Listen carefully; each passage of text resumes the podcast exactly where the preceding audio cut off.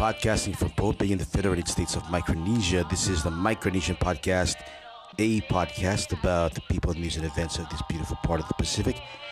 I am your host, Patrick Peters, just a Micronesian with a microphone. Thanks for joining me today on episode number 69. Let's get into it.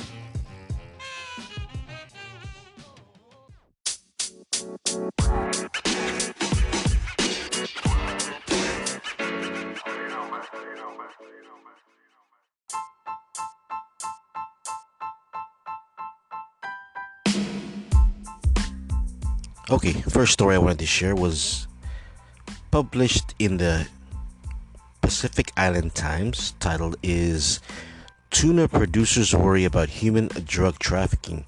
And that reminds me, though, when I read that about the cocaine or supposed cocaine that washed ashore, or not washed ashore, but was was pulled in by the nets of a uh, net of a fisherman in the Marshall Islands just recently. And according to um, the Marshall Islands Journal, was estimated to be 15 million, but then I've seen other sources say 4 million. So, anyways, it, basically it's cocaine and it shouldn't be there. Uh, but this it just reminds me of it because here, the CEO of the parties to the Nauru Agreement, which is basically eight countries, island countries here in the Pacific, of one of which we are a part of, as, along with the Marshall Islands and Palau, uh, and the CEO named Ludwig Kumoru uh, said that the the fishing industry or fisheries officials agreed that it is also part it is also their responsibility to adopt measures to police the fishing industry to ensure that organized crime has no place in the western and central Pacific Ocean. Absolutely. I agree with that. And also, he went on to say on the high seas, and this is interesting. There is a lack of regulation and control measures. Yeah, I, can, yeah, I can see that. To verify fish transshipment. This allows the possibility for fishing vessels to undertake a multitude of illegal activities such as drug transportation, human trafficking, and illegal, unreported, and unregulated fishing. What about the observers? Anyways, uh, I totally agree with these guys. You know, this is really important, especially for us island nations and if you remember in a previous podcast, I shared a little bit about the PNA, who they are, parties to the Nauru Agreement, those eight countries who collectively hold the largest sustainable purse seine tuna fishery. And any bit, depending on who you speak to, anywhere between 50 to 70 percent of the global skipjack tuna. That's huge, man. That's a shitload. And so, so important for us to be monitoring and surveilling our our seas and making sure that these fishing vessels are doing what they're supposed to do. And just this week, actually happening this week, December 10th to the 14th, the Tuna Commission, which oh by the way is headquartered here in in Pohnpei, uh, they'll be having their annual meeting where they're going to discuss these things, the measures that they uh, come up with. Uh, and uh, what was was done, and maybe new measures and recommendations. Uh, so it's good to know that our fishing industry organizations like Tuna Commission, the PNA, and even our very own NORMA, National Oceanic or is it Oceanographic uh, Resources Management Authority, FSM is is is actively engaged, actively engaged, watching these waters, making sure that those fishing vessels not only don't do anything illegal, you know, in terms of drugs and human trafficking because they have observers there, but also they are constantly monitoring them. And I think that's an awesome, awesome thing. And monitoring them at the same time, making money, you know, uh, getting those vessel day schemes where they pay up front to fish a certain number of days I think it's $5,000 or $8,000 a day. That's huge, man. So we got to remember these things. Uh, we should be all grateful for the fact that we have these things in place. There are systems in place to take care of this natural, precious resource that we have. And also very tasty, I might add. The tuna, just amazing. All right. And over in Yap, uh, this is a beautiful story.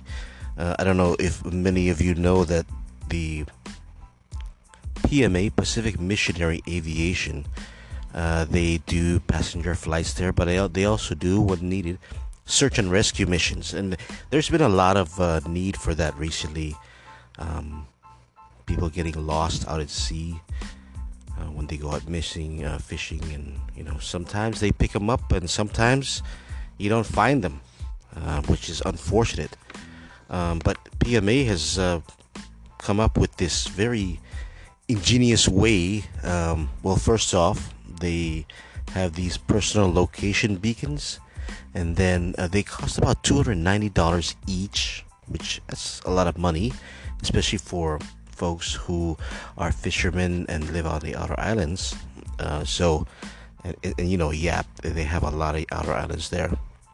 So $290, uh, that's a lot of money, but PMA came up with a very ingenious way to to not only uh, deliver rice uh, to these folks when the government ship broke down, but also to make a little profit to buy these personal location beacons. And this is what it says. Um, this is right after the government ship broke down. And at the end of 2017, in, in an effort to meet basic food needs of the island residents, PMA began supplying them with rice. An idea was born to use a small profit on the rice to purchase the PLB's personal location beacon. So, whenever there's a flight to Ulithi and Fais that has any space available, PMA fills the remaining space with 20 pound sacks of rice, donating the freight costs so that the people on the receiving end can purchase the, pri- the rice for the same price they would pay on the main island. By purchasing the rice in bulk quantities of 100 bags at a time, PMA receives a 10% discount, bringing the rice down to approximately $8 per bag. That's not bad for a $20. Uh, you know. The bags are then resold to the island residents for $10, and for every sack sold, $2 profit goes towards purchasing the PLB. So far, they've raised enough money to buy 18 PLBs. That's that's beautiful and they've also been able to purchase small pelican cases to keep the PLBs dry. So, basically, the way this PLB works, in the event of an actual emer- emergency, the beacon will send its location via satellite to the search and rescue authorities, who will contact PMA and verify the emergency. And then, as soon as it is confirmed with the coordinates from the PLB, they'll be able to track them, find them, and rescue them.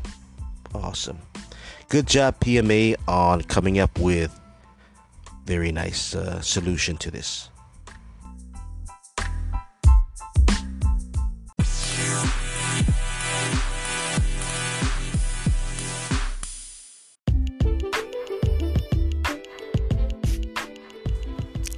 Okay, here's my take on something that just recently happened uh, over in Guam regarding a couple and two men uh, doesn't give uh, any details except their names, but uh, the men were using, as described in the article on the Guam Daily Post, slingshots, uh, not with projectiles.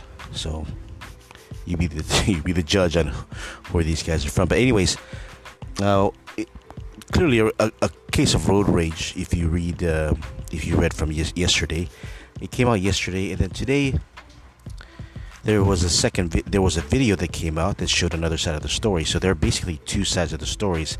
And if you read the guam daily post um, it should be up there with the two stories. One story has the couple um, claiming that these guys um, assaulted them in their car.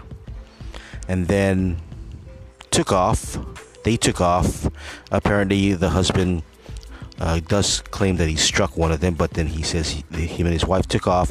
Then they went to uh, a gas station. I think it's a Mobil gas station, and these guys followed them there, started shooting projectiles, steel projectiles, metal projectiles from their slingshots, uh, hitting the Mobil gas station, their car. They call the cops, and then that's the end of it. Other story is, um, and this is supported by video actually, uh, that uh, the husband and wife um, apparently was road rage. Uh, they were parked uh, shouting something at each other. Uh, but there's a video that shows the car of the husband uh, husband, the wife, the husband gets out, walks back towards the two guys, swings at one of the guys. He ducks underneath the car.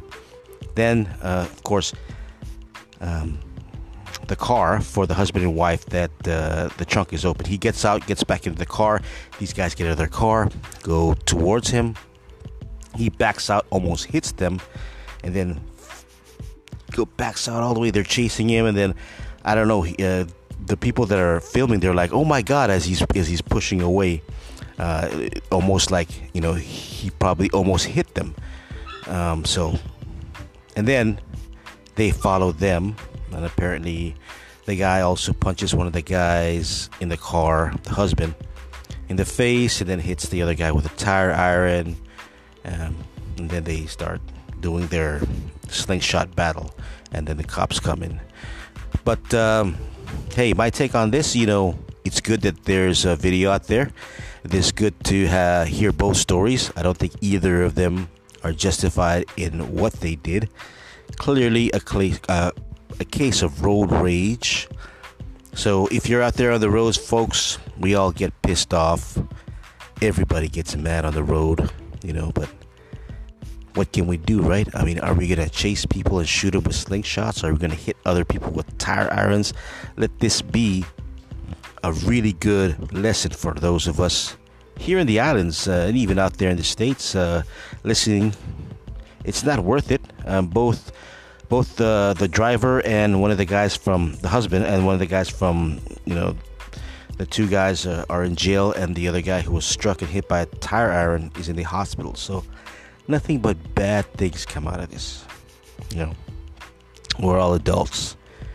Of course, it's good to hear both sides, though, especially on social media and on the news. It's good to see that they're putting both stories up, and we can take a look and see, not to judge, but just to see the story progressing from yesterday till today, and then with the addition of the video.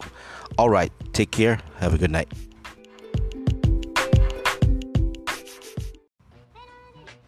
Thanks for listening to the Micronesian podcast with Patrick Pedros, your Micronesian with a microphone. If you like our show and want to know more, you can visit my website at themicronesian.com and subscribe to future episodes there. See you on the next podcast.